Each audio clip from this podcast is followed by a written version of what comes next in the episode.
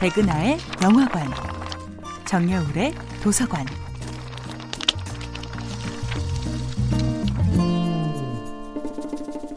안녕하세요. 여러분과 아름답고 풍요로운 책 이야기를 나누고 있는 작가 정여울입니다.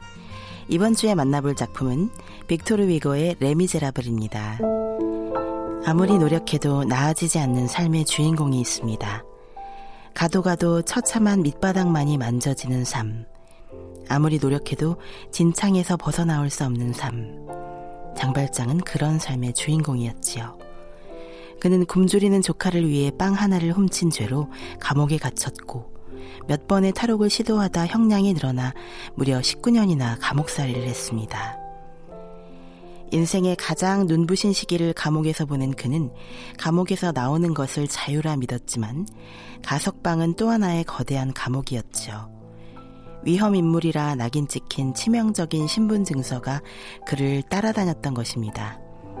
누구도 그를 먹여주지도 재워주지도 일을 시켜주지도 않습니다. 그리고 평생의 적수 경관 자베르가 그를 집요하게 추적합니다. 장발장이 모든 희망을 접은 채 자포자기하고 있을 때 그를 구원해준 한 사람이 있습니다. 바로 미리엘 주교님입니다. 주교님은 장발장의 신세를 짐작하면서도 기꺼이 자신의 숙소로 그를 초대하여 한 사람의 인간으로 대해줍니다. 장발장은 처음으로 인간의 온기를 느낍니다. 하지만 마치 그 알 수 없는 은총의 주인에게 복수라도 하듯 장발장은 주교님의 은식기를 훔치고 맙니다. 그러나 그 이후에 주교님의 대응이 더욱 장발장을 당혹스럽게 하지요.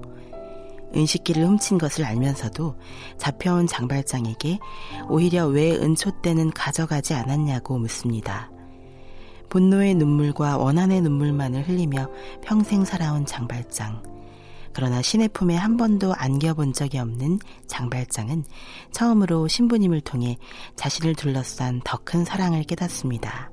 그는 비로소 원망과 증오, 분노와 원한으로 얼룩져 그 어떤 믿음도 사랑도 잃어버린 자신의 인생을 똑바로 대면하게 됩니다. 장발장은 이제 나로부터 도망치기로 합니다. 장발장은 곧 위험인물이라는 소름 끼치는 낙인으로부터 벗어나기로 합니다.